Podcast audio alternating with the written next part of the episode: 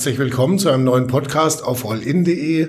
Äh, wir sind heute in Kaufbeuren zu Gast beim Arbeitskreis Asyl in Kaufbeuren, feiert heuer Jubiläum 30 Jahre und äh, ich freue mich sehr, dass wir den Sprecher des Arbeitskreises Asyl Kaufbeuren, den Günter Kammleiter, da haben. Herzlich willkommen. Ja, und gerne. wir haben ein Fallbeispiel da, und zwar von der Familie Zadori, die Nora Zadori, mittlerweile wohnhaft in äh, Hanau und kommt ursprünglich aus Teheran, der Hauptstadt des Iran. Auch Ihnen herzlich willkommen. Freue ich mich. Dass Frau ich Zadori, Sie äh, werden uns später dann noch genau Ihre Geschichte erzählen. Da sind wir natürlich schon sehr gespannt. Äh, Herr Kammleiter, 30 Jahre Arbeitskreis Asyl. Ähm, was macht die Arbeit für Sie aus in diesem Arbeitskreis? Warum äh, engagieren Sie sich ehrenamtlich ja für Flüchtlinge? Ich glaube, Flüchtlinge sind eine Personengruppe auf der Welt, die besonderes kümmern, die besondere Beachtung braucht, weil sie untergeht. Wir merken, dass in diesen 30 Jahren die Zahl der Flüchtlinge weltweit sich mehr als verdoppelt hat. Wir sind mittlerweile bei 70 Millionen Geflüchteten auf der Welt und das ist ja nur ein kleiner Teil, der uns hier erreicht. Wie viele von diesen 70 Millionen sind im Moment in Kaufbeuren? In Kaufbeuren sind gut 700. Okay, das Davon. ist eine ganze Menge. Das ist doch eine beachtliche Zahl für so eine Stadt. Und es war in den 30 Jahren wirklich in, in den 90er Jahren schon mal eine beachtliche Zahl hier mit 400 Flüchtlingen mhm. in Barackenunterkünften, in Containern. Und jetzt sind wir Gott sei Dank in der Situation, dass die Leute in ordentlichen Häusern wohnen, zum Teil in einfachen Häusern, aber doch wirklich ordentlich untergebracht. Und da hat sich doch einiges verbessert. Aber natürlich ist Flücht sich um Flüchtlinge kümmern immer notwendig, weil das etwas ist, was nicht von vornherein organisiert ist, sondern was wirklich Engagement und sicher Ehrenamt und viel politische Arbeit braucht.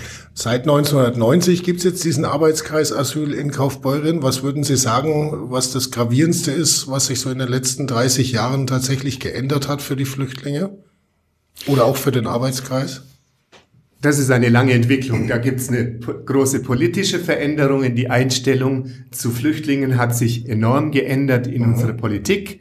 Wir sind davon ausgegangen ursprünglich, dass es dass es nur politisch Verfolgte im Sinne des Grundgesetzes gibt und man hat festgestellt, das ist viel differenzierter und weniger fassbar. Sie wissen, wir haben das, äh, unsere Regierung hat das Grundgesetz geändert, 93, und hat es letztlich eingeschränkt und hat definiert, was politisch Verfolgte sind und was nicht, wer nicht politisch verfolgt ist. Aha. Und da fällt plötzlich fast niemand mehr drunter. Okay. Aber es gibt neue Gesetze, es gibt europäische Gesetze, es gibt nationale Gesetze, die Flüchtlinge wieder schützen. Und es ist ein viel komplexerer Prozess geworden, wie Flüchtlinge hier eine Anerkennung kriegen können und in welcher Form.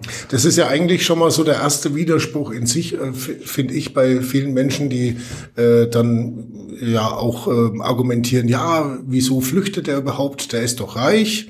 Und äh, andererseits äh, sagt man dann, ja, die, äh, die sind ja alle arm, das sind alles Wirtschaftsflüchtlinge. Also politisch und Wirtschaftsflüchtling wird ja sehr stark unterschieden. Und das ist jetzt, sagen Sie, nicht mehr so, oder? Also natürlich, wenn man jemanden abtut als Wirtschaftsflüchtling, dann ist es immer negativ abgetan, mhm. wobei man das sicher differenzierter sehen muss.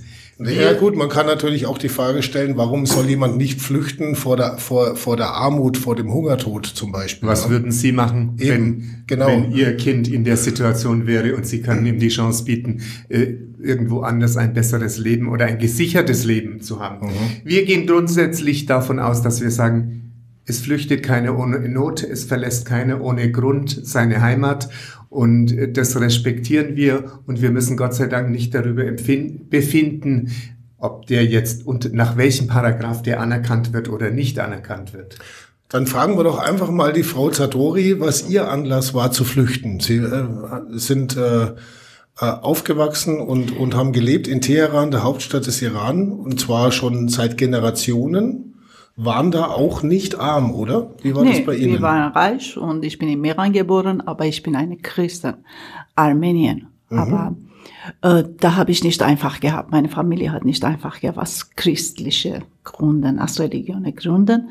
Deswegen musste ich wegflüchten, obwohl wir waren reich. Mhm. Und es war auch den Weg nicht einfach, aber trotzdem mussten wir weg. Jetzt gibt's ja dort noch mehr armenische Flüchtlinge. Ich Ja. ne- nehme mal an, da gibt's auch sowas wie Gemeinschaften und so. Es war trotzdem für Sie äh, innerlich nicht mehr möglich, dort zu leben. Was waren das genau für Anfeindungen? Wie muss man sich das vorstellen? Äh, Mein Mann hat große Probleme gehabt mit der Regierung. Weil wir haben als Armenien Leute, da haben Hochzeitssaal und eine Geschäfte gehabt, Lebensmittelgeschäfte gehabt.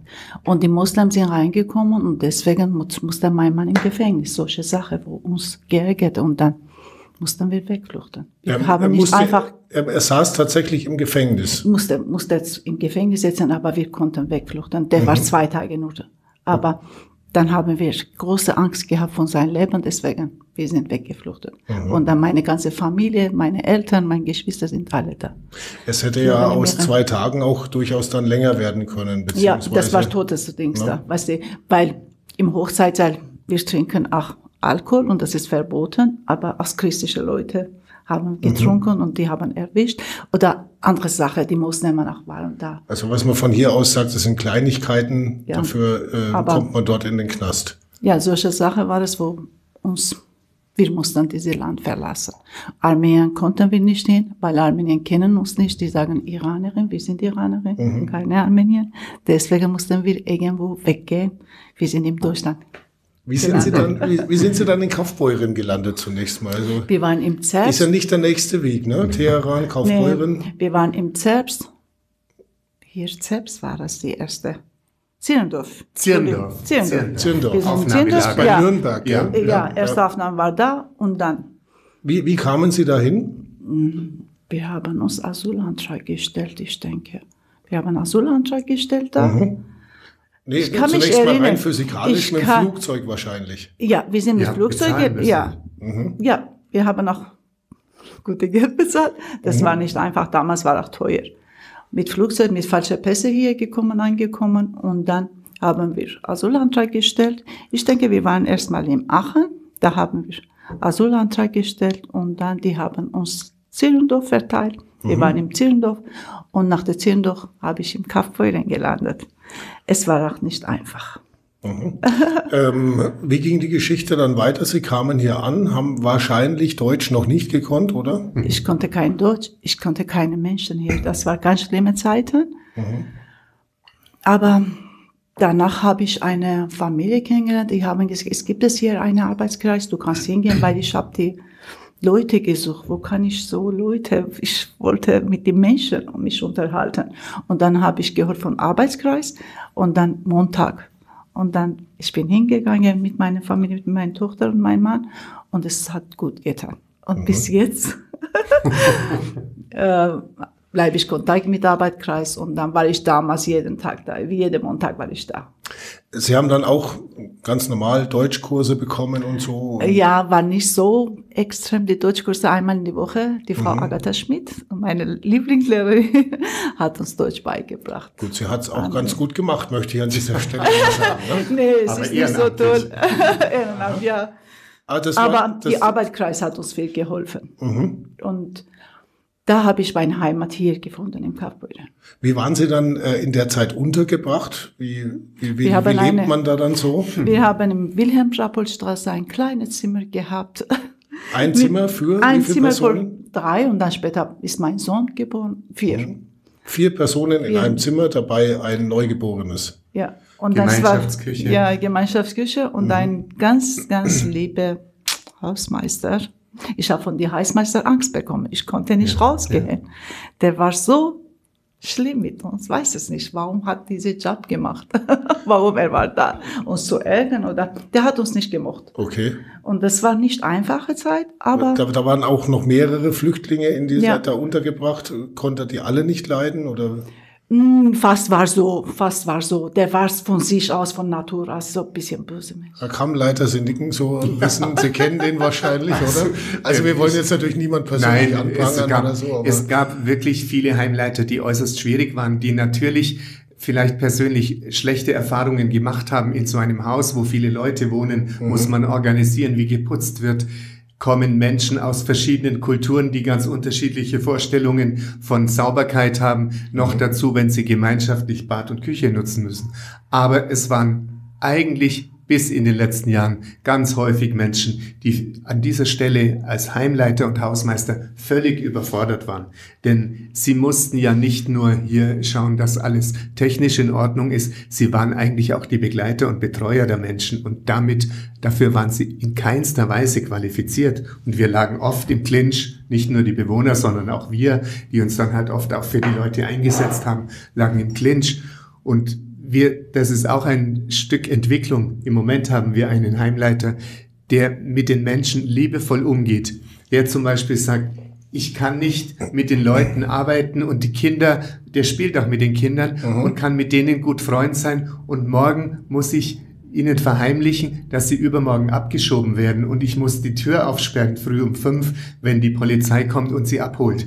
Und er hat es geschafft, bei der Regierung zu trennen und sagt, ich bin Hausmeister und Heimleiter und betreue die Menschen, mhm. aber die Abschiebung muss bitteschön jemand anders machen. Diesen Konflikt kann ich nicht aushalten. Und das sind für mich Erklärungen, warum wir ganz häufig in, in der Flüchtlingsbetreuung so nah an den Flüchtlingen Menschen hatten, die nicht gut mit ihnen umgehen konnten, die dann verbittert wurden in diesem Umgang damit. Und auch wir, das kann ich durchaus sagen, haben Leute erlebt, die die Bewohner schikaniert haben. Mhm. Und äh, das war in dieser Zeit sicher so, ich kann, weiß jetzt nicht mehr genau welcher es war, es waren mehrere, die mit dieser Rolle völlig überfordert waren.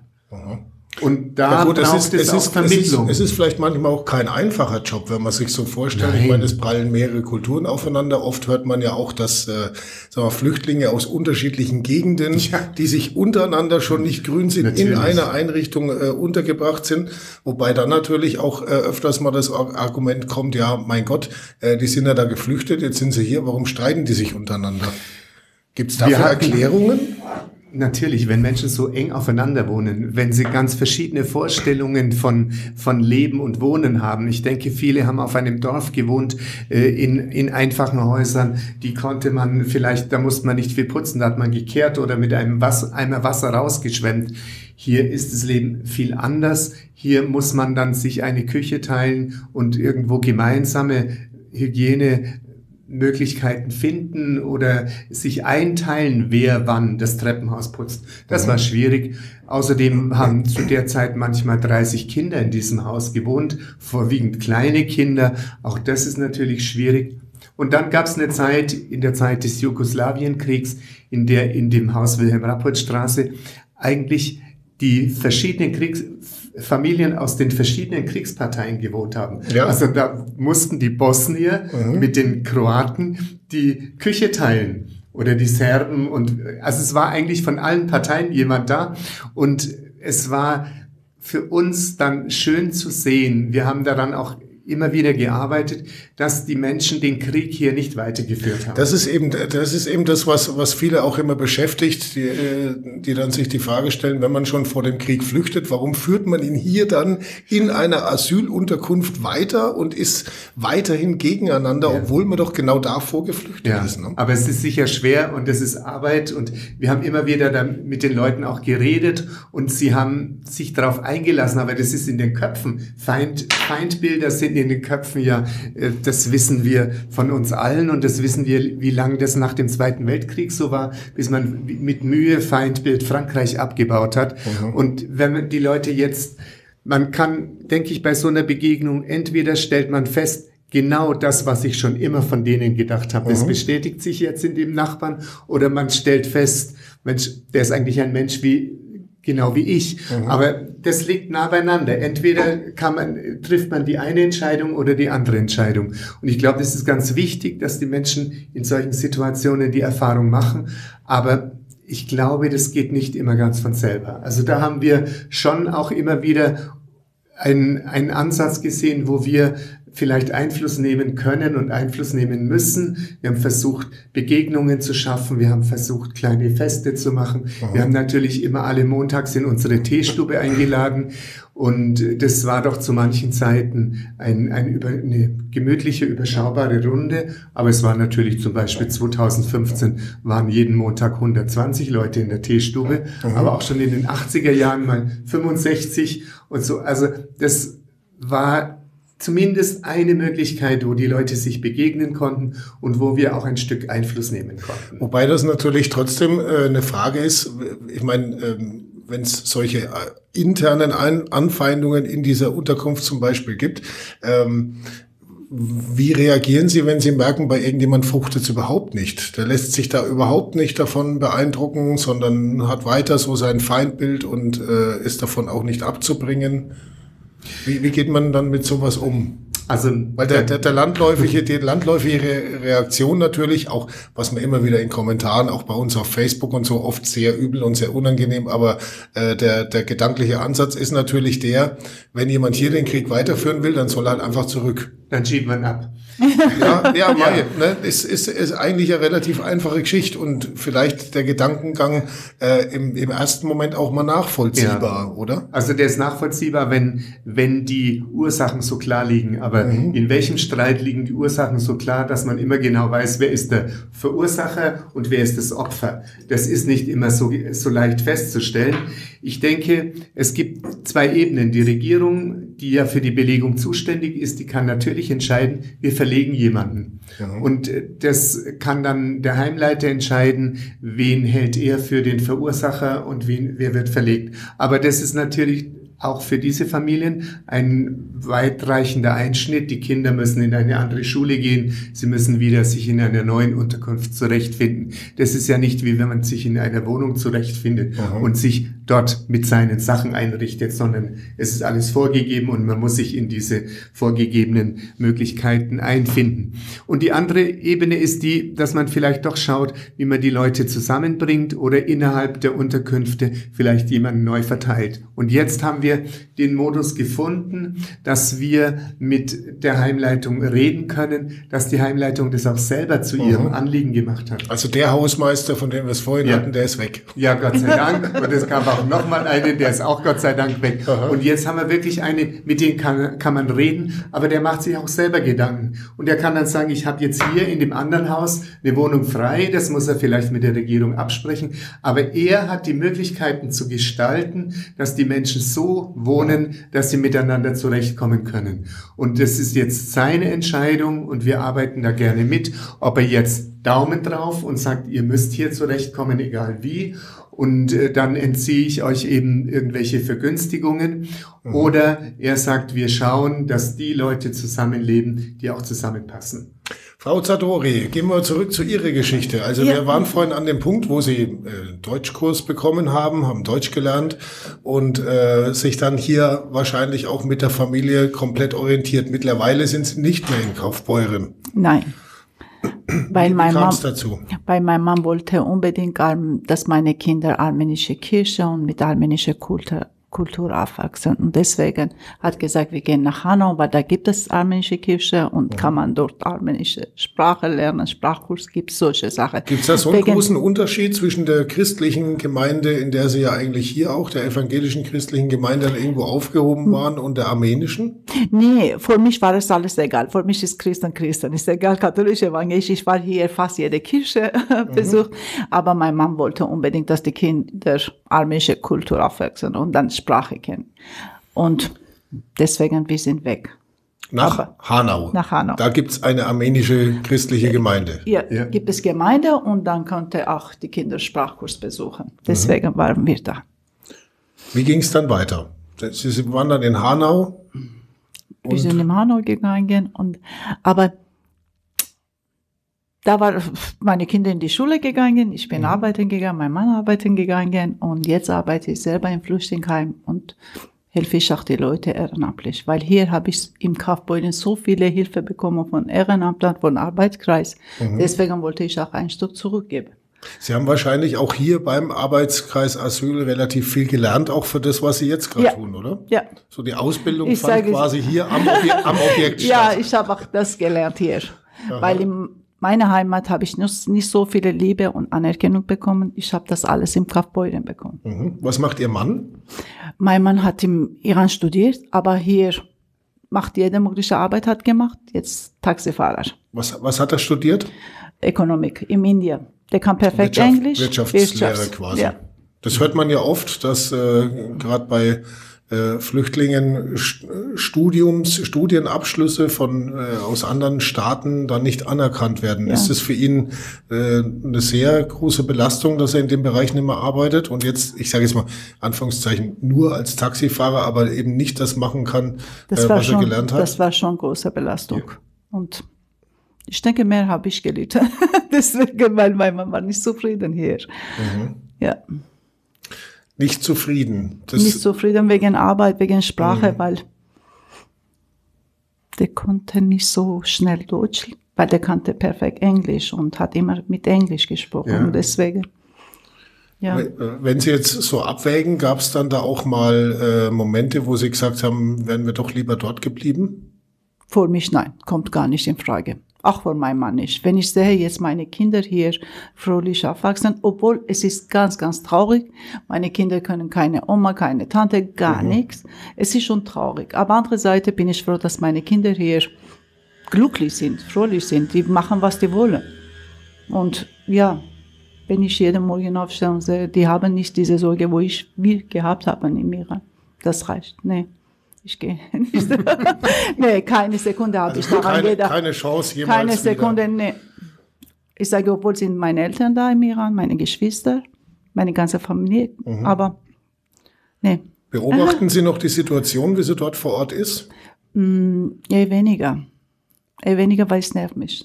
Nee. Okay, also Sie haben damit auch komplett gedanklich abgeschlossen? Ja, versuche ich es. Fühlen sich in Deutschland jetzt mittlerweile zumindest gut aufgehoben? Sehr haben einen anderen Hausmeister. Sehr. Das ist ja mein eigenes Haus. Besonders, ich sage, im Kaufbeuren habe ich. Der, der, eigene Hausmeister quasi. Im Kaufbeuren habe ich. das finde ich ja durchaus bemerkenswert. Ich meine, das ist zum Beispiel auch sowas, äh, was von außen betrachtet immer, ja, jetzt wohnen die da plötzlich in einem eigenen Haus. Wie kommt man dazu, wenn man als Flüchtling hierher, hierher kommt äh, und hat dann plötzlich ein eigenes Haus, was ja vielen, äh, ich sage jetzt mal, Einheimischen nicht gelingt. Ne? Ja, ja. Wir, wir, waren, wir haben im Iran gut situiert. Wir haben schon Grundstück gehabt, Häuser gehabt. Mhm. Uns ging's gut. Mein Mann war ein reicher Mann. Äh, und das Geld konnte man auch mit hierher nehmen? danach wie? bin ich nach Vollmacht genommen von meinem Mann und dann nach Iran gereist und mhm. dann das habe ich verkauft, ganz günstig, ganz billig, alles nur weg. Okay. Und dann bin ich hier gekommen und Grundstück gekauft, ein kleines Grundstück, ein kleines Häuschen gebaut. Sie konnten zumindest das, was Sie sich im Iran schon ähm, erarbeitet haben, hier zumindest zu einem, zu einem Teil auch wieder nutzen, sozusagen. Ja. Und ihr wart sehr fleißig. Mhm. Ja, wir sind auch immer gearbeitet. Immer gearbeitet. Es ist viel ehrenamtlich gearbeitet, aber trotzdem, ja. dass wir nicht nutzlos sind und die Kinder Vorbild. Deswegen, nee, uns geht's gut. Weil das ist ja auch sowas, Herr Kammleiter, was immer wieder kommt. Ähm, die kriegen nagelneue iPhones, die kriegen den Führerschein bezahlt, die kriegen ein Haus. Äh, was denken Sie über solche Aussagen oder ich Anfeindungen? Weiß, ich weiß nicht, warum die sich so hartnäckig halten. Ich kenne die aus Zeiten, als die, Deu als die Deutschen aus Russland kamen, was man denen nachgesagt hat, wie viel die kriegen im Vergleich zu den Deutschen. Mhm. Es gibt eine ganz klare Regelung. Es kriegt niemand mehr als den Sozialhilfesatz. Und die Flüchtlinge haben viele Jahre 20 Prozent weniger gekriegt. Denen hat man nämlich den Kulturanteil gestrichen, hat gesagt, Flüchtlinge haben keinen kulturellen Bedarf. Mhm. Die kriegen unter dem Sozialhilfesatz. Dann hat das, äh, der, das Bundesverfassungsgericht hat eingegriffen und hat gesagt, es, das der Sozialhilfesatz in Deutschland ist definiert als ein Mindesteinkommen. Unter diesem Einkommen kann man nicht menschenwürdig leben. Mhm. Und das müssen auch Flüchtlinge kriegen. Also es ist ganz klar, es kriegt niemand mehr und es kriegt auch niemand weniger wie jeder Deutsche und wie jeder andere Sozialhilfeempfänger. Und wenn er arbeitet und nicht genug verdient, dann kriegt er eben den Rest draufgezahlt.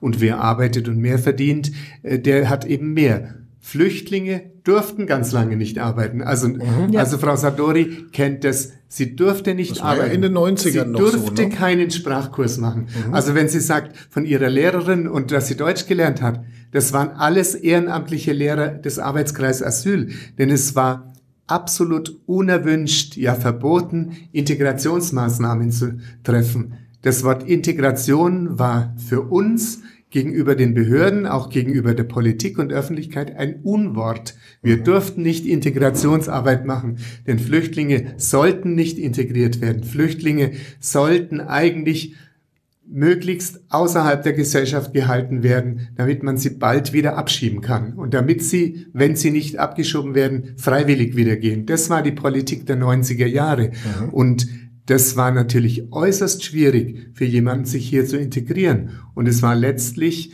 das, was wir dann mit ehrenamtlicher Arbeit ausgeglichen haben, weil natürlich war das Bedürfnis da, dass die Menschen sich integrieren, dass die sich hier zurechtfinden, dass die hier die Sprache können, denn die, auch die Anerkennungsverfahren haben in diesen Zeiten ja zwei, drei Jahre gedauert, weil das ging nie ohne Gericht und ohne Klageverfahren, denn die, das Bundesamt hat sehr oberflächlich entschieden mhm. und jeder wusste, ich habe eine Chance, wenn ich noch klage. Und so ging das durch viele Instanzen und in der Zeit konnten die Leute nicht außerhalb der Gesellschaft leben. Gut, die Denkweise dahingehend hat sich natürlich geändert. Auch die ja, Gesetzgebung hat sich Dank. geändert. Mhm. Äh, wo sich es nicht unbedingt geändert hat, sind ja, sind ja Teile der Bevölkerung. Ich könnte mir vorstellen, so wie bei uns äh, bei allin.de, wenn, wenn wir irgendwas veröffentlichen, wo es äh, auch nur ansatzweise um Flüchtlinge geht, dann äh, gibt es da so äh, Initialzündungen und ja. Initialanfeindungen. Das sind eigentlich immer die gleichen.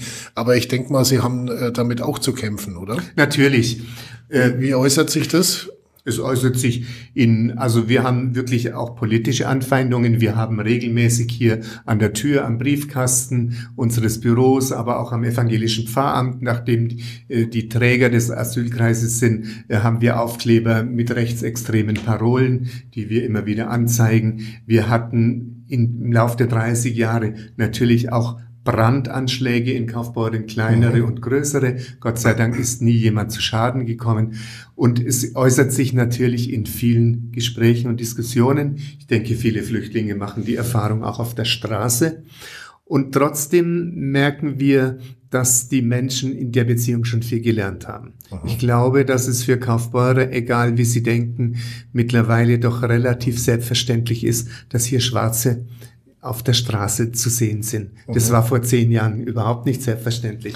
Ja, also ich meine, man kann sich. ja auch, manche Dinge kann man ja auch gar nicht oft genug wiederholen. Nein, Zum Beispiel, ja, manche Flüchtlinge haben ein iPhone. Ja. Weil sie es vorher schon besessen haben zum Beispiel. Und ja, manche Flüchtlinge haben sogar Geld. Ne? Ja, manche Flüchtlinge können sich von dem, was sie fr früher, ich sage es mal, in ihrem früheren Leben erarbeitet haben, äh, können was retten. Können was retten. Die meisten brauchen können sich davon Flucht. sogar eventuell ein Haus kaufen. Ja, aber es ist was der, was aber der Anlass ja für diese Flüchtlinge ja. dann war, war ja nicht, dass sie in Armut gelebt haben, sondern dass sie verfolgt wurden und eventuell ja. äh, vielleicht von jemand umgebracht hätten werden ja. können.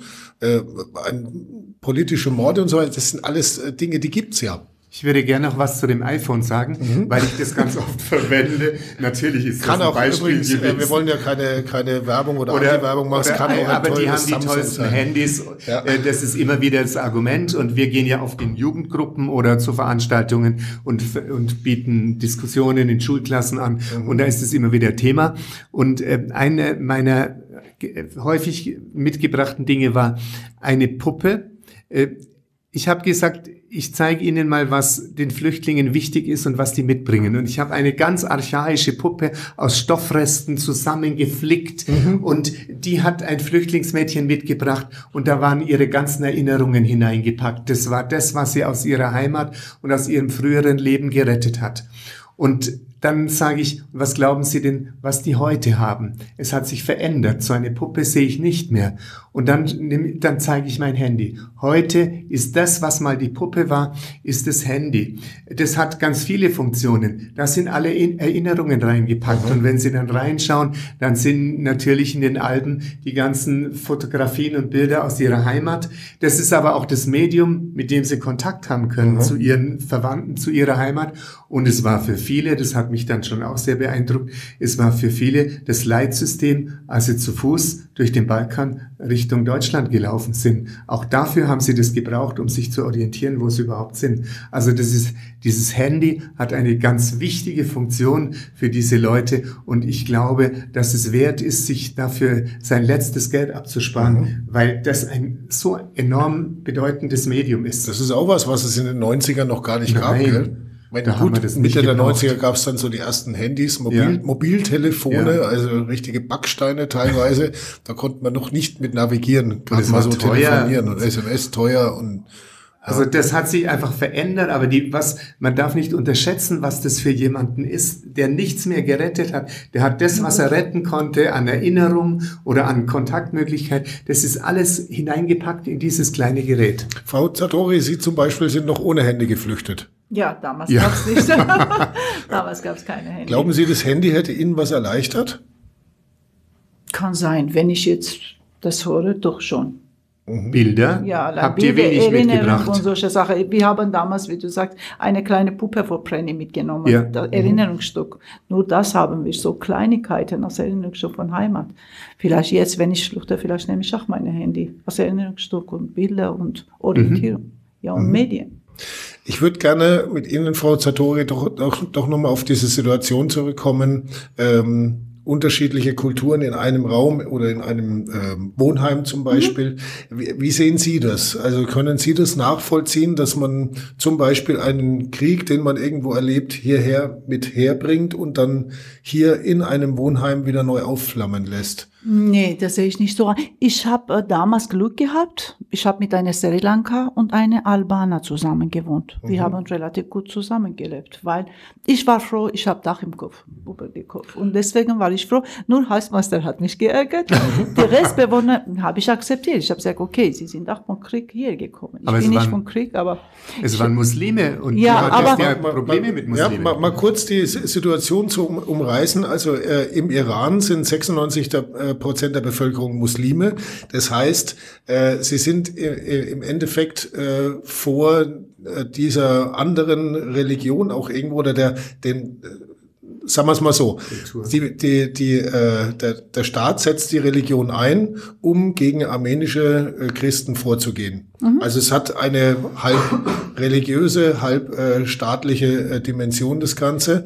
Und jetzt äh, trifft man hier als äh, armenischer Christ oder christlicher Armenier, wie sagt man eigentlich? Armenischer Christ. Ist wurscht, Ja. armenischer Christ, trifft man hier wieder auf Muslime ähm, und da könnte es ja auch wieder Spannungen geben. Weil Anfang war für mich nicht einfach, aber mit der Zeit habe ich gelernt von Arbeitskreis, wir sind alle Menschen. Mhm. Die ich wünsch, ich habe nicht gewünscht, dass ich christlich geboren.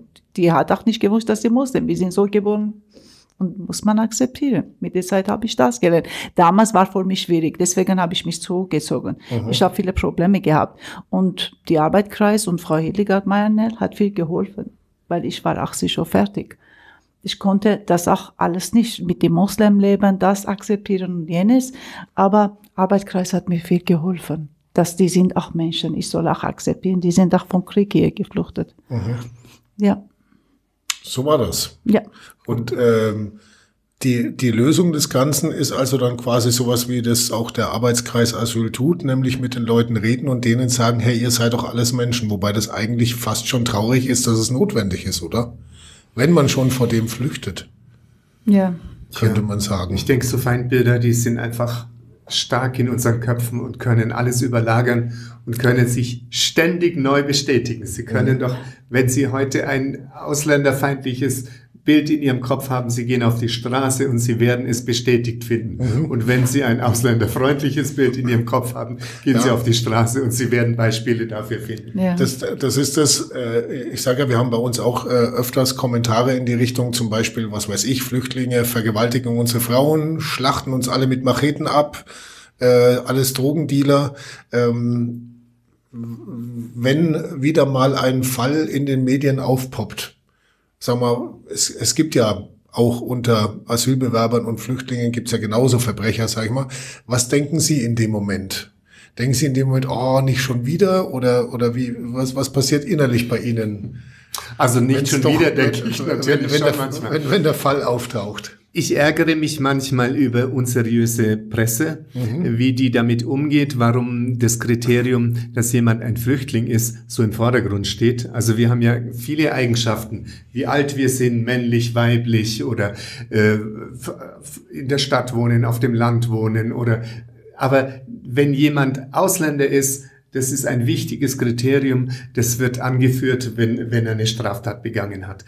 Und weniger bei einem Unfall. Wenn Sie mal Unfallberichte schauen, Verkehrsunfälle, da steht wenig, selten drin, äh, der Flüchtling hat den Unfall verursacht oder war Unfallopfer. Aber wenn es um Straftaten geht, dann ist es ganz wichtig. Also ob Gewollt oder ungewollt. Wir bedienen ganz viele dieser Klischees in unseren Köpfen. Wobei das ein sehr vielfältiges Thema ist. Dazu übrigens äh, vielleicht der kleine, nennen wir es mal Programmhinweis. Wir haben einen äh, Podcast auch mal gemacht mit der Polizei zusammen, mhm. ähm, warum und wann die Polizei ähm, Nationalitäten nennt und warum und wann ja, sie das eben ja. nicht tut. Äh, da gibt's auch, ähm, ich sage jetzt mal so einen Pressekodex, wo man, äh, wo Journalisten sich eigentlich einig sind. Wir nennen einen Nationalität dann, wenn es für das Verständnis oder den Zusammenhang von einem Verbrechen ähm, sinnvoll ist. Also wenn, wenn, wenn es dann einen Zusammenhang gibt, wenn es jetzt beispielsweise ähm, eine äh, osteuropäische, äh, wenn es jetzt verstärkt osteuropäische äh, organisierte Kriminalität gibt, die Geldautomaten aufbrechen, dann ist es schon für den Zusammenhang, ähm, sagen wir mal, sinnvoll, wenn man weiß, es sind osteuropäische europäische Banden, weil das ist jetzt gerade äh, eben so eine Strömung, die von da kommt. Ja. Äh, und dementsprechend gibt's für, für die Menschen zumindest ähm, gewisse Straftatbestände, die halt bestimmten Personengruppen zugeschrieben werden. Und es ist für uns immer so ein innerlicher Zwiespalt auch, nennt man es jetzt oder nennt man es jetzt nicht. Ne? Aber es kann auch natürlich eine Vorverurteilung sein. Richtig. Wenn ich bei Ihrem Beispiel bleibe, es gibt Banden, die bestimmten, die bestimmte Straftaten begehen und es ist eine ähnliche Straftat bei uns begangen worden und wir ordnen sie sofort dem mhm. zu. Dann haben wir ein Stück den Täter vorverurteilt, wo ja seriöse Presse wirklich ganz vorsichtig ist, würde nie sagen der Täter, sondern der mutmaßliche Täter mhm. oder sowas. Also man kann damit sensibel umgehen und wir merken schon, dass in Bezug auf Ausländer nicht die Notwendigkeit ist, hier so sensibel umzugehen, weil es auch viel zu wenig eingefordert wird. Also wir sind immer wieder versucht, äh, da zu intervenieren und da müsste man wirklich oft intervenieren. Also Ausländerfeindlichkeit zwischen den Zeilen zu lesen, äh, die ist bei uns durchaus sehr subtil und wenn man die, wenn man da sensibilisiert ist, das zwischen den Zeilen zu lesen, also ich könnte mhm. Ihnen zig Beispiele allein von dieser Woche sagen, äh, dann, dann merkt man schon, es werden hier immer noch in unserer Gesellschaft Klischees bedient. Mhm. Und man muss natürlich sagen, Flüchtlinge sind immer noch die unterste Stufe dieser Ausländer. Also es gibt ja auch da eine Hierarchie. Mhm. Wenn wir jetzt zum Beispiel von Menschen mit Migrationshintergrund reden, ja. dann ist da, da gibt es große Hierarchien zwischen südeuropäischen äh, Gastarbeitern, zwischen äh, Migranten, die, die mit einer, mit einer Hochschulausbildung hierher kommen. Auch das sind Menschen mit Migrationshintergrund, die hier arbeiten. Und Flüchtlinge, die erstmal ohne Papiere hier ankommen und sich mühsam wieder alles zusammentragen müssen und die Sprache lernen müssen. Und da denke ich, dass die, die Klischees sind natürlich häufig so, dass man an die, in die, an die unterste Stufe denkt. Also mhm. oft denke ich mir, diese Ausländerfeindlichkeit war zwar jetzt tituliert, da, da ging es um Menschen mit Migrationshintergrund. In Wirklichkeit waren die Flüchtlinge natürlich gemeint, mhm. denn nicht die Akademiker sind damit gemeint. Ja, es ist natürlich auch so ein Spannungsfeld, wie gesagt, in dem sich der Journalist immer wieder bewegt, äh, weil wenn es dann ein, äh, ein, eine Straftat zum Beispiel betrifft, wo man sagt, das wäre, wäre jetzt klischeehaft passend, ja. dann stellt man fest, okay, es war vielleicht tatsächlich sogar ein, ich sage jetzt mal Syrer, äh, ohne das jetzt bewerten zu wollen. Äh, schreibt man es jetzt hin oder schreibt man es nicht hin? Schreibt man es hin, bedient man das Klischee. Schreibt man es nicht hin und jemand anders schreibt es aber hin, äh, dann fällt es ja auf und, und man äh, bekommt den Vorwurf der Zensur äh, ihr, ihr sagt nicht die Wahrheit, weil die Wahrheit ist ja, ich meine, die Wahrheit ist ja sowieso äh, eine, eine relativ äh, schwierige, schwierige Einschätzung in dem Sinn, aber wir bewegen uns alle in diesem Spannungsfeld, weil es eben diese Straftaten auch gibt. Die gibt's natürlich. Und wir, ich kann Ihnen aber auch gute Beispiele nennen, wo sensible Presse sensibel mit, mit Straftaten umgegangen ist, die tatsächlich passiert sind. Und natürlich gibt es unter Flüchtlingen genauso wie unter allen Gruppen in unserer Bevölkerung Menschen, die die Straftaten begehen oder äh, die Dinge tun, die wir nicht gutheißen. Mhm. Und trotzdem kann man damit gut umgehen und es ist nichts passiert. Man kann genauso, denn man schadet natürlich letztlich immer der ganzen Gruppe. Und gerade wenn es eine Gruppe ist, wo, wo sich mit so, mit so einem einer Tat äh, wieder ein Klischee bedient wird, das dadurch verstärkt wird, dann ist es natürlich viel gefährlicher, als wenn Sie jetzt von einem Deutschen äh, einen Ausreißer berichten. Mhm. Ähm, wir könnten jetzt langsam auch mal wieder das Thema wechseln und sagen, äh, wir beschäftigen uns mal wieder mit der Arbeit des Arbeitskreises Asyl. Ne? 30 Jahre, da äh, hat sich ja viel getan. Jetzt haben Sie äh, das Fallbeispiel von der Frau Zadori mitgebracht. Ähm, es gibt ja noch ganz viele andere Beispiele.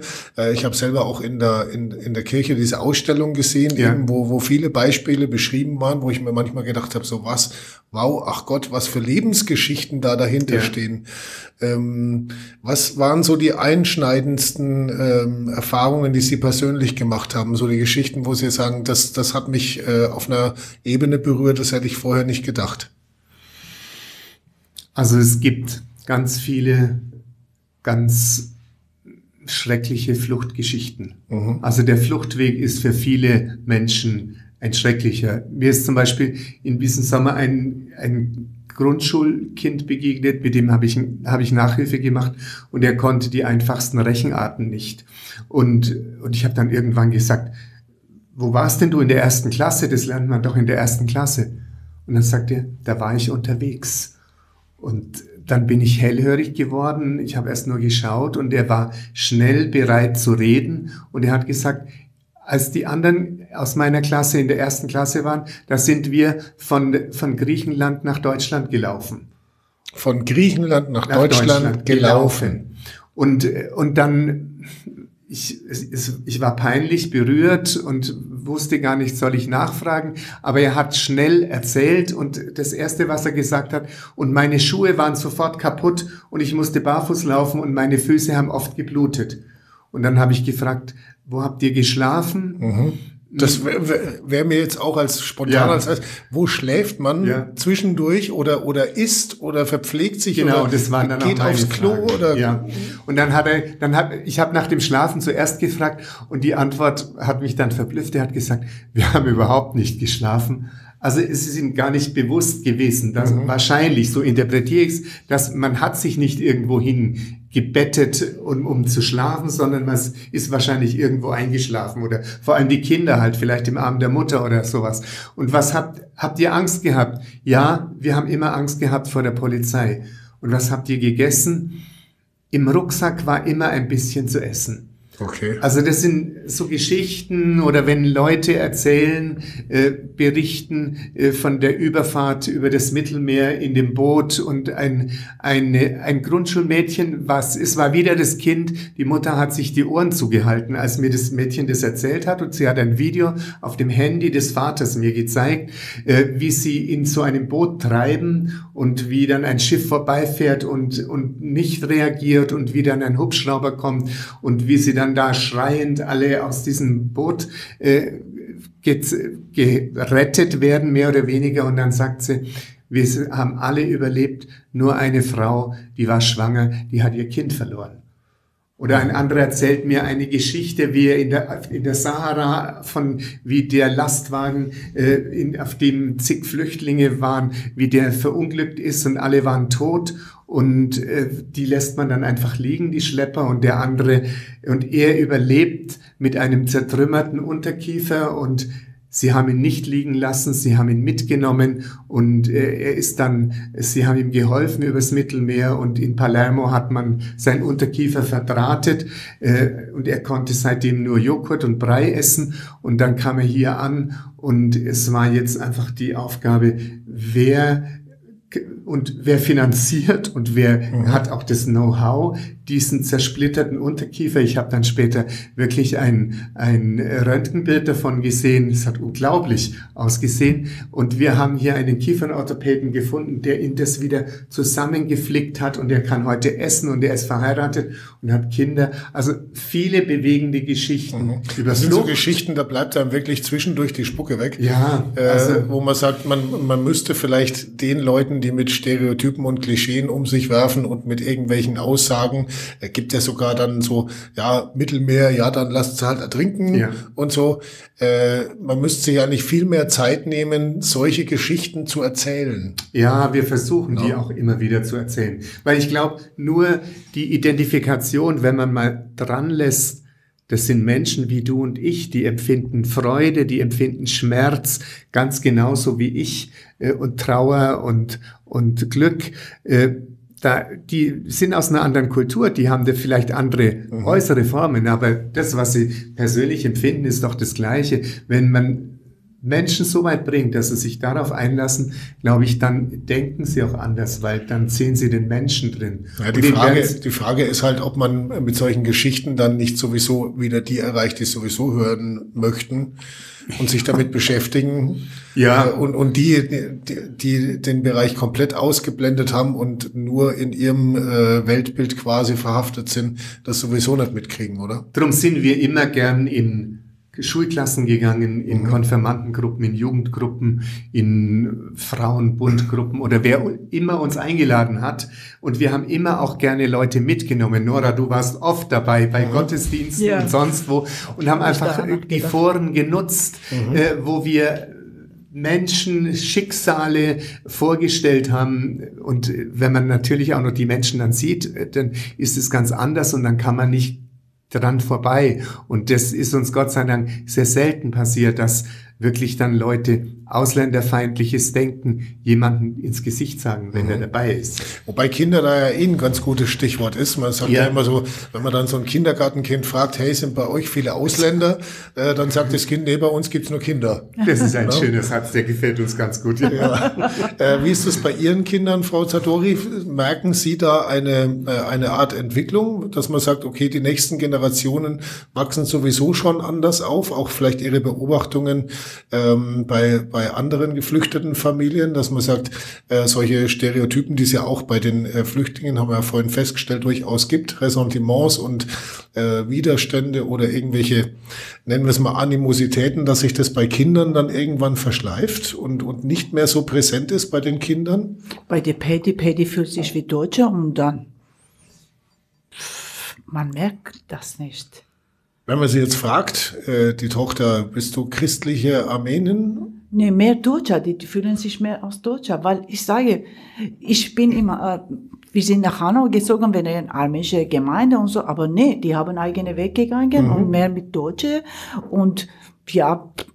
Aber einen deutschen Pass? Die haben einen deutschen Pass, wir haben schon einen deutschen Pass bekommen, weil wir haben gearbeitet, wir haben Sprachkurs besucht, wir haben alle mögliche getan, dass wir uns integrieren und deswegen die Kinder fühlen sich als deutscher Mensch. Mhm. Aber es ist ja trotzdem bemerkenswert, dass auch die Kinder offensichtlich in diese, in diese Richtung sich engagieren, gell? Ja. Also Paddy, der Sohn, studi Paddy, studiert ja, ja Sozialpädagogik. Ja. Genau. Und ist auch in einer Flüchtlingsunterkunft äh, als, Praktikum. als Praktikant. Wo ich arbeite, macht er auch dort Praktikum, Jahresanerkennung. Mhm. Die hat zwei Jahre, zwei Monate gemacht und hat gesagt, Mama, es gefällt mir gut mit den Kindern zu arbeiten, die Geschichte oder mhm. wie die herkommen und wer es ist. Und ja, weil die haben immer Streitern oder nehmen Drogen und solche Sachen. Und mein Sohn war gute Hilfe und hat mein Sohn auch gut getan, hat gesagt, Mama, ich will weiter in diese Richtung auch arbeiten. Und dann, jetzt macht sechs Monate Praktikum und es gefällt mir. Hat wahrscheinlich damit auch etwas mehr Verständnis für, ja. für die Flüchtlinge. Ich habe gar nicht gesagt. der Hausmeister damals. Und deine Tochter ja auch. Ja. Der arme Hausmeister. der wird von uns aber so richtig. ich habe gar nicht egal. erwartet, weil ich, der hat gesagt, ich bin Deutscher, ich bin ein. Bayerkind und so, Kaufbeulenkind, aber wo da angefangen zu arbeiten und dann hat schon große Interesse gezeigt und hat auch geholfen. Und ja, Wobei die äh, religiöse Dimension ja trotzdem immer mitschwingt. Ich meine, auch der Arbeitskreis Asyl in Kaufbeuren hängt mit der äh, evangelischen Kirche hier zusammen. Wie ist da so die Konstellation? Welchen Einfluss hat Kirche auf die Arbeit des Asylkreises? Einen guten. Natürlich. Also das hat natürlich was mit der Geschichte zu tun. Wir kamen ursprünglich eigentlich in erster Linie aus der Menschenrechtsbewegung. Äh, die ersten äh, die sich hier zusammengefunden haben, waren Mitglieder von Amnesty International mhm. und Leute aus den beiden Kirchen. Und äh, die Gruppe hat sich lang informell getroffen und wir, es war nicht notwendig, irgendwo uns zu organisieren. Aber wir brauchten natürlich ein Spendenkonto und wir hatten ein Spendenkonto bei der Caritas und wir hatten ein Spendenkonto bei der evangelischen Gemeinde.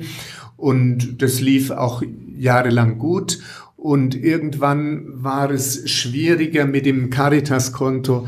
Das waren einfach, die waren genauer mit, mit Eigenbelegen oder sowas, was ja manchmal schwierig ist, wenn wir was ausgezahlt haben, jemanden, um jemandem zu helfen oder so. Und es war, dieses Konto ist einfach eingeschlafen. Und äh, die evangelische Kirche hat uns immer Räume geboten und wir hatten auch einige persönliche Kontakte dahin. Und es war irgendwann die Entscheidung, werden wir jetzt ein eingetragener Verein? Dann mhm. brauchen wir halt die Anerkennung als gemeinnützig und wir brauchen Vereinsstrukturen. Oder wir nutzen das Angebot, dass wir eine Gruppe der evangelischen Gemeinde sind. Damit können wir sind wir die Gemeinnützigkeit der Kirche mitnutzen und wir können äh, auch manche Strukturen nutzen und, und auch den ganzen Versicherungsschutz den Mitarbeit, ehrenamtliche Mitarbeiter in der Kirche haben. Und es war für uns der einfachere Weg. Und wir haben darüber immer mit unseren Mitarbeitern gesprochen. Ihr wisst, ihr, erstens mal muss man bei uns nicht Mitglied sein. Also wir sind eine offene Gruppe. Wir mhm. wissen gar nicht, wer am Rande mit Flüchtlingen arbeitet und vielleicht mal sporadisch kommt oder gar nicht kommt. Aber wer, der weiß, wenn es ein Problem gibt, dann kann man hierher kommen und kann das besprechen. Aber wir müssen da niemanden reinreden oder irgendwo eine Mitgliedschaft haben. Und das heißt, Sie, Sie sind zwar verbunden mit der Kirche, aber nicht von ihr abhängig in wir dem sind, Sinn. Naja, Sie, ja. wir nutzen, wir nutzen also, viel Ihre Struktur, das macht uns ein bisschen abhängig. Wir haben jetzt einen, wir, wir haben jetzt. Nee, ich meine, es finan finanziell zumindest finanziell nicht, nicht wir, Nein, wir, wir kriegen keine Gelder von der Kirche. Mhm. Äh, sondern wir haben unsere eigenen Spendengelder, die Kirche verwaltet sie uns und wir, wir können äh, dadurch natürlich gemeinnützige Spendenbescheinigungen ausstellen. Aber die Kirche, äh, sie unterstützt uns, redet uns aber nicht rein. Und mhm. mittlerweile ist es so, dass durchaus ein, ein katholischer Pfarrer in Kaufbeuren Mitglied des evangelischen sage ich mal in Anführungszeichen, weil wir uns auch nicht so wie äh, Arbeitskreis Asyl sein kann, das ist kein Widerspruch in sich, sondern das ist einfach, also wir nutzen Ökumene Strukturen im, im, eigentlichen Sinne. Und es ist Ökumene und äh, es muss niemand ein Bekenntnis ablegen, wenn er hier zum Arbeitskreis Asyl dazugehören will. Apropos Arbeitskreis Asyl, Kirche, was fällt einem da spontan dazu ein? Kirchenasyl. Da sitzen wir gerade in den richtigen Räumen. Ist, ist, äh, ist denn das äh, noch eine moderne Form? Ist denn sowas sinnvoll? Ich meine, es kommt ja hin und wieder noch vor. Gab es ja äh, auch im Allgäu schon. Also auch wir haben Kirchenasyle die Kirche gemacht. Die, die Hand hält quasi über und lässt die, also der Vorgang ist ja der, wenn ich es richtig weiß, dass wenn jemand an die Kirchentür klopft und der Pfarrer macht auf und er sagt, äh, er wird verfolgt, er braucht jetzt Asyl, dann gewährt die Kirche zunächst einmal auch äh, Asyl und niemand darf in die Kirche rein und diesen Menschen rausholen. Das ist so der, der, die landläufige Vorstellung von Kirchenasyl. Also niemand darf rein, stimmt natürlich nicht, weil natürlich auch die Kirche äh, kein rechtsfreier Raum ist. Die Polizei darf rein und sie hat es leider aus, auch immer wieder in Bayern wohlgemerkt gemacht. Mhm. Die ist auch in Kirchen reingegangen und man hat in Bayern immer Kirchenasyl sehr eng definiert. Es gilt nur im Sakralraum. Also nicht in irgendeinem Gemeindehaus, mhm. äh, sondern wirklich in der Kirche. Und es gab in manchen Kirchen Zeltstädte in großen gotischen Kirchen, wo Flüchtlinge in den Kirchen gezeltet haben. Mhm. Unsere Erfahrung war in den 90er Jahren, natürlich war es manchmal, also vielleicht muss man noch weiter ausholen. Kirchenasyl heißt, es gab auch schon in vorchristlicher Zeit bei den Heiligtümern immer eine Zuflucht. Und wenn jemand in ein Heiligtum geflüchtet ist, dann hat der Staat es erstmal respektiert als eine Zeit des Überlegens, ist er gerecht behandelt worden. Man kann noch mal, man kann noch mal schauen, man kann noch mal den Fall überlegen, man kann nochmal rekapitulieren, ob da nicht vorschnell was passiert ist. Und das ist eigentlich die Tradition, die dann die Kirche natürlich zu allen Zeiten aufgenommen hat, mhm. dass selbst Verbrecher, selbst Mörder konnten eine Zuflucht in, am, am, in der Kirche dann eben in christlicher Zeit finden. Das heißt nicht, dass sie davon äh, dann nicht, ver, nicht äh, äh verurteilt wurden. Aber man hat ein, sowas wie eine Be Bedenkzeit. Und das ist eigentlich auch das, was man mit dem Kirchenasyl erreichen will. Und die Erfahrung zeigt, dass ein großer Teil, ich glaube 80 Prozent der Kirchenasyle sind positiv geendet für den Flüchtling. Also man hat nochmal überlegt, man hat den Fall nochmal aufgerollt, man hat nochmal genau hingeschaut und man hat einen Weg gefunden, diesen Flüchtling anzuerkennen und, und, und ihm eine Chance hier zu geben. Und das ist auch ein, was, was uns treibt, wo wir sagen, es gibt so viele Fälle, wo, wenn man das aus der persönlichen Seite sieht, dann ist man diesen Menschen mit dem Gesetz nicht gerecht geworden. Mhm. Und äh, da zu sagen, wir möchten innehalten und wir möchten nochmal schauen, ob, ob es nicht, ob, nochmal genau drauf schauen, das ist eigentlich der Sinn von Kirchenasyl. Und da waren auch die Asyle, die wir gemacht haben, erfolgreich. In den 90er Jahren war es in Bayern so schwierig, dass wir unsere Leute, wenn wir jemanden hatten, den wir schützen wollten, nach Niedersachsen geschickt okay. haben ins Kirchenasyl. Wir haben bezahlt und die haben ihm den Schutz gegeben und die sind dort frei rumgelaufen. Die haben einen Schein der Kirche gehabt. Dieser Aha. Mann steht unter dem Schutz der Kirche. Wir bitten das zu respektieren und ich bin mit dem in, in Hannover spazieren gegangen. Gibt es da bei uns in der Gegend noch ein, äh, aus Ihrer Sicht einen, einen, Unterschied zwischen katholisch und evangelisch oder äh, anders gefragt, äh, in welchen Altarraum würden Sie eine den Flüchtling erschicken? Na, es gibt, zahlenmäßig gibt es einen kleinen Unterschied, okay. aber äh, das hängt eigentlich von den Personen ab. Also es geht darum, es waren immer die Klöster bereit, weil die oder viele Klöster bereit, weil die halt die Infrastruktur haben. Dort kann jemand leben, mhm. während die Gemeinden, so eine Stadtgemeinde wie hier, eine Familie aufnehmen. Es, wir hatten in Kaufbeuren ein Kirchenasyl mit einer fünfköpfigen Familie, das über drei Monate das bringt alle schon sehr an die Grenzen. Ja. Und Frau Zadori, wäre das für Sie auch mal eine Option gewesen, Kirchenasyl? Ja. Ja. Ja? Ja. Zum Glück habe ich nach sechs Monaten habe ich meine Anerkennung bekommen damals. Mhm. Zusage bekommen wegen meiner Flüchtlingslage. Aber wenn nicht 100 Prozent, habe ich auch das gemacht. Mhm. Bestimmt bin ich nicht zurück in Heimat gegangen. Mhm. Sie haben das Glück gehabt, dass Sie es quasi nicht gebraucht haben. Ja, zum Glück. Ja. Vielleicht noch äh, ein aktuelles Beispiel zu Kirchenasyl. Am Sonntagabend, als ich heimkam, hatte ich einen äh, Anruf auf meinem Anrufbeantworter und gleichzeitig eine Mail in meiner Mailbox. Ähm, heute ist Mittwoch. Ja. Heute gibt es einen Abschiebeflug nach Afghanistan. Okay. Äh, Sie wissen alle, wie die Situation in Afghanistan ist. Sie wissen alle, wie, wie sehr Afghanistan unter dem Krieg leidet. Und ich habe mir jetzt sagen lassen und gelesen, wie sehr Afghanistan unter Corona leidet. Die können es natürlich überhaupt nicht in den Griff kriegen. Trotz Afghanistan hat sich im November geweigert, einen Abschiebeflug anzunehmen. Im Dezember probiert man es jetzt wieder. Ich habe noch nicht gehört, dass er gestoppt worden ist. Und ich habe von Kirchenasylgruppen. Es gibt natürlich auch äh, Leute in der Kirche, die dafür zuständig sind und, und auch außerhalb der Kirche, das war jetzt zum Beispiel eine Warnung. Es wird am Mittwoch einen Abschiebeflug geben. Überlegt euch, ob ihr jemanden ins Kirchenasyl nehmen müsst, um ihn vor einer Abschiebung nach Afghanistan zu schützen. Mhm. Also das sind hochaktuelle Themen, das sind hochaktuelle Entscheidungen, die mich am Sonntagabend schon auch noch ein Stück in Konflikt gebracht haben. Was muss ich jetzt tun? Äh, wer könnte da in Frage kommen? Muss ich irgendjemandem Bescheid sagen? Müssen wir in irgendeiner Beziehung reagieren?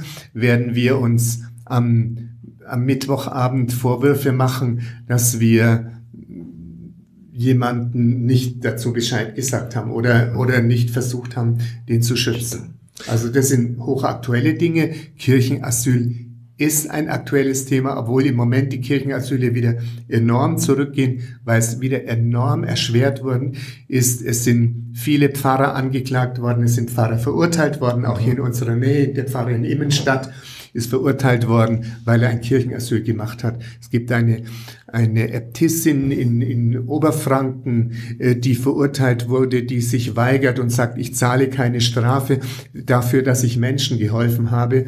Und jetzt ist Jetzt ist, ist der Staat im Konflikt, ob er sie ins mhm. Gefängnis sperrt oder wie er damit umgehen wird.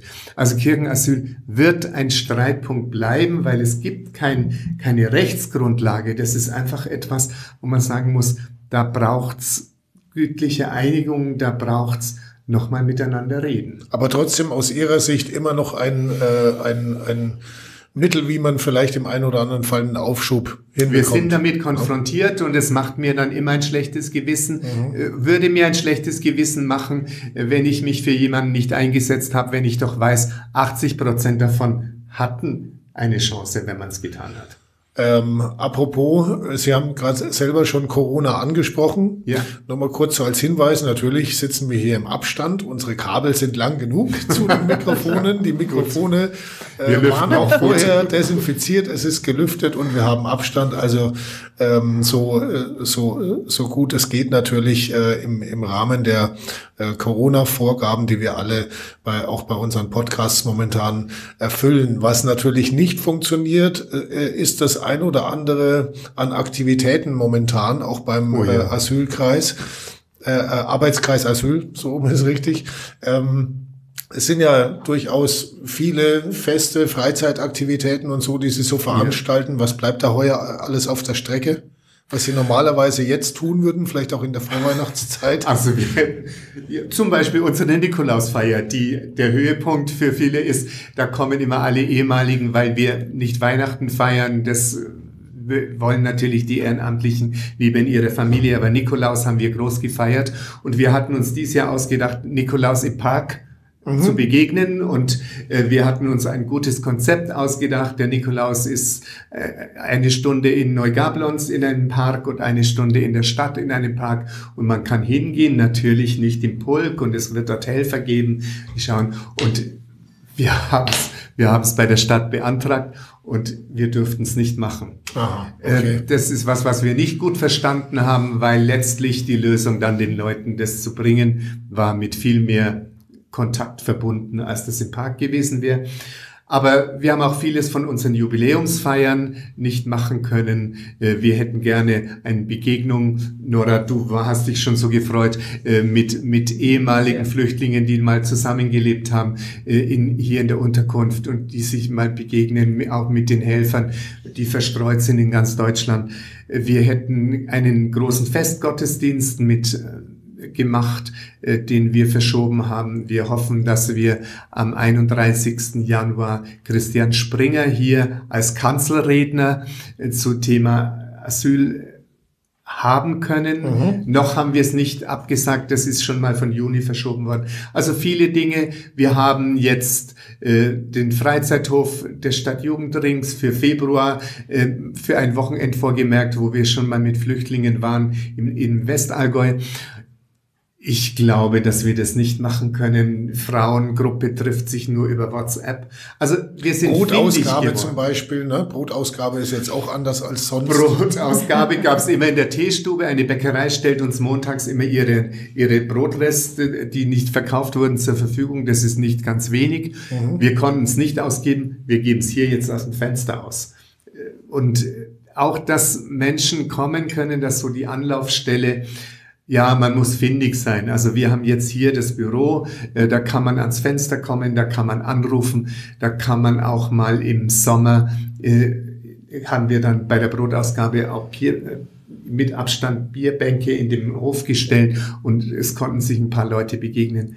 Es müssen sich auch die Ehrenamtlichen begegnen. Also mhm. wir haben einen Kern, es sind ungefähr 125 äh, Menschen, die hier mitarbeiten, aber es gibt so einen Kern von 50, die als Gruppe arbeiten wollen. Mhm. Die wollen sich begegnen. Wir haben uns monatlich getroffen im Arbeitskreis, wo wir eher äh, mit Tagesordnung uns ausgetauscht haben. Wir haben, hatten einen Stammtisch. Es fällt jetzt alles weg. Mhm. Und, äh, und über Skype oder so geht's auch nicht so toll. Ne? Nicht so. Das äh, ist also, nicht dasselbe. Nee, und, äh, und das sind Leute, die das machen wollen. Sie haben gerade mitgekriegt, äh, was was man in der Flüchtlingsarbeit auch an, an belastenden Dingen ja, erlebt. Ja, ja, und das sind Leute, die wollen sich austauschen darüber. Mhm. Die wollen sagen, was sie erlebt haben oder die wollen das gerne in der Gruppe verarbeiten. Und die wollen, viele wollen ja auch nicht ein ehrenamtliches Engagement, wo sie allein vor sich hinarbeiten sondern die wollen den Austausch und Begegnung. Und das haben wir immer sehr gepflegt äh, als Arbeitskreis. Ich glaube, das ist auch unsere Stärke, dass wir damit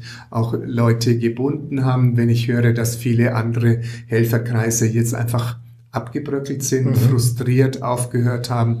Äh, diese Beobachtung machen wir bei uns nicht. Ja, es gibt vielleicht auch nicht überall so die Unterstützung für das ja, Ganze. Ne? Ja, und das war uns wichtig und das ist alles schwierig geworden. Mhm. Auch die Kontakte, weil Improvis zum Improvisieren braucht man auch irgendwo den Raum und die, und, ja, und die Möglichkeiten. Ja, und also wir versuchen immer wieder noch findig zu sein. Mhm.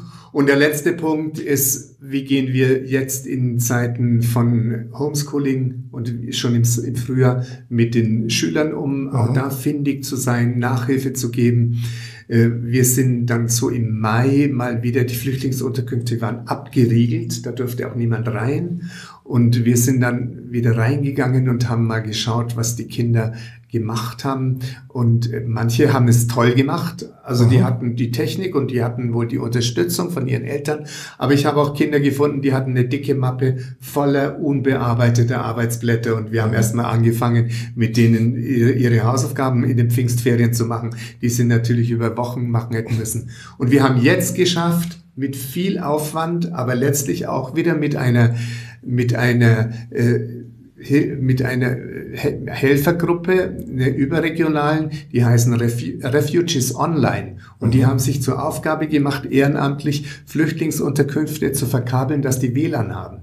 Und wir haben jetzt die zwei großen Häuser schnell noch, das war wirklich eine zwei Samstage Aktion mit, mit Fensterkabeln erstmal, weil ordentliche Kabel hätten sie nicht geschafft, so zu verkabeln, dass wir jetzt jede Familie und jedes einzelne Kind mit einem WLAN-Zugangscode versorgen können, so dass die mit ihrer Schule gut verbunden sind, mhm. damit die Homeschooling machen können, Hausaufgaben machen können. Das sind alles Dinge, ja, ja neue Herausforderungen eigentliche, äh, also ich sage jetzt mal normalerweise Selbstverständlichkeiten, aber wo es halt äh, wirklich äh, logistische Herausforderungen ja. jetzt auch in den letzten Monaten ja. gab. Frau Zatori, das war in Hanau wahrscheinlich auch nicht anders. Ja. Ähm, Sie sind jetzt hier extra ähm, gekommen, um diesen Podcast aufzuzeichnen. Trotzdem, wir haben es vorhin schon gehört, es gibt ehemaligen Treffen. Das ist natürlich im Moment auch nicht, nicht so viel anders. Wie werden Sie diesen Tag in Kaufbeuren jetzt noch verbringen? wir gehen Spaziergang machen, nochmal Kaffeeholen. Mhm. Gestern Abend, wir sind angekommen und mein Sohn wollte unbedingt nochmal da laufen und ein paar Erinnerungen wiederholen. Mhm. Und wir waren nach dem Krankenhaus, wo mein Kind geboren, mein Sohn geboren ist. Jetzt ist 24 Jahre alt, aber Aha. der wollte unbedingt. Und äh, im Friedhof, wir wollten nachher gehen. Mhm. Ja.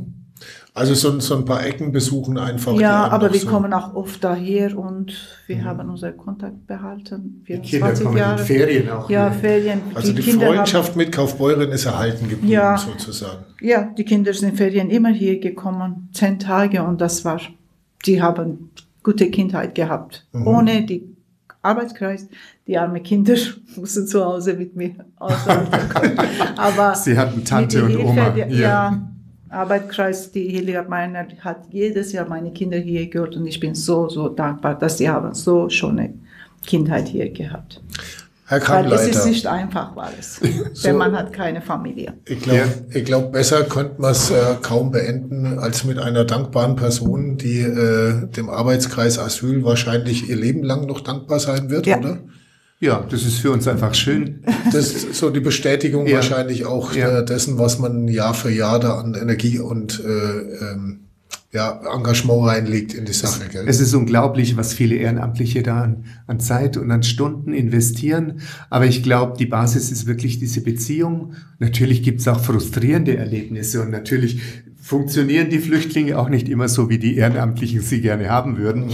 Aber trotzdem zu sehen, da, da gibt's Fortschritte, da gibt's eine Entwicklung, da kann man jemandem helfen, sich äh, hier wieder Fuß zu fassen und sich hier wohlzufühlen äh, und den Kindern eine Zukunft zu geben. Ich glaube, das ist schon für viele ein, ein gutes und schönes Erlebnis und auch die Motivation, die so viele Leute so lange bei der Stange hält. Was würden Sie sagen, in welchem Verhältnis steht äh, Frust und, und Erfolg?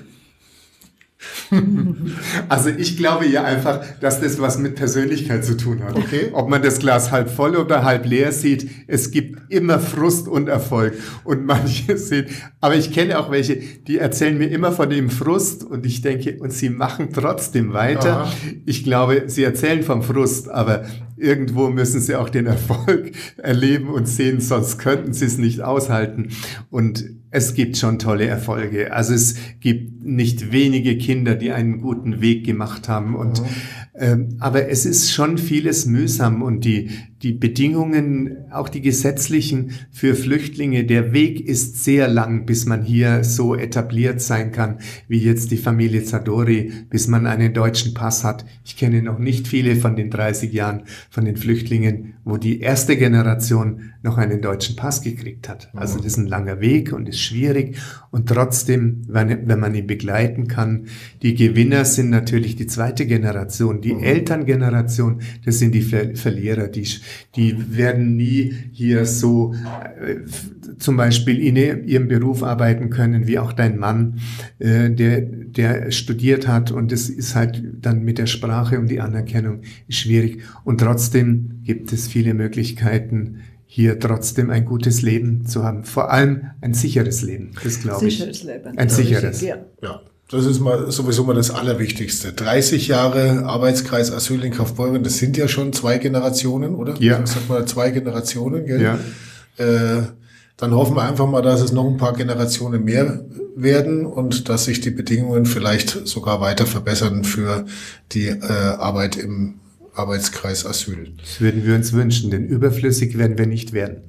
Das befürchte ich auch. Herr Kammleiter, vielen herzlichen Dank für die Zeit. Gerne. Äh, Frau Zadori, Ihnen natürlich ein besonderes Dankeschön, dass Sie ja. sich auf den weiten Weg von Hanau hierher gemacht haben. Äh, Darf ich auch von hier alle Ehrenamtler und Arbeitskreis und Herr Günther und die Hildegard Meyer viel, viel bedanken, mhm. was wir, unsere Familie hier geworden ist, dank der Arbeitskreis von Kaufbeuren. und hier ist meine Heimat, ich komme gerne und oft daher. Schöne Grüße auch nach Hanau. Vielen herzlichen Dank Ihnen Dankeschön. beiden. Gerne.